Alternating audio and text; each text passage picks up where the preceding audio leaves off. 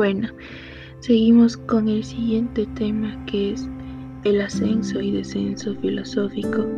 La filosofía se ha servido muchas veces del viaje como metáfora de una idea, y en ese juego simbólico la cuestión del retorno ha sido algo insoslayable.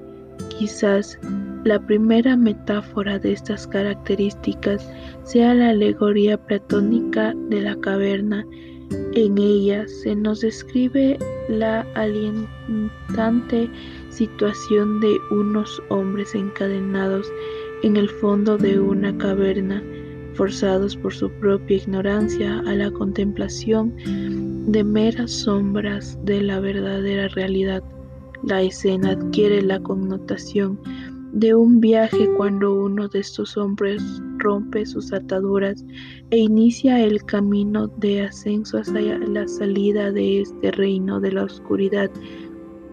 Se trata de un trayecto escarpado y fatigoso que obliga a este sujeto a un verdadero triunfo sobre sí mismo y sobre la inercia que lo invita a permanecer en la apacible e ilusionaria existencia de la caverna.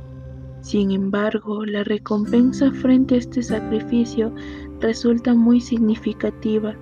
Los rigores de una vida examinada y sometida a la primacia de la teoría encuentran su compensación en la potencialidad liberadora del conocimiento. En efecto, el hombre que logra conquistar la salida del reino sombrío descubre la verdad en su plenitud y alcanza a saber fundamentalmente respecto al carácter ficticio y degradado que posee la vida de aquellos hombres que aún permanecen encadenados.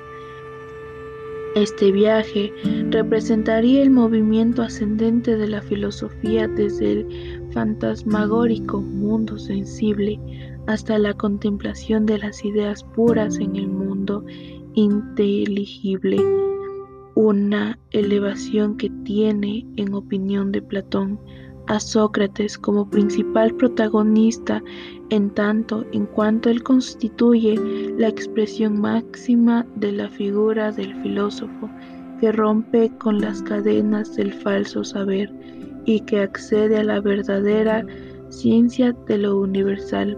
Pero el viaje no culmina en este punto, como a menudo se olvida en las exégesis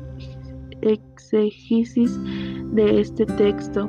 Sócrates debe regresar perentoriamente a las entrañas de la caverna, y ello supone una excursión aún más peligrosa que la anterior.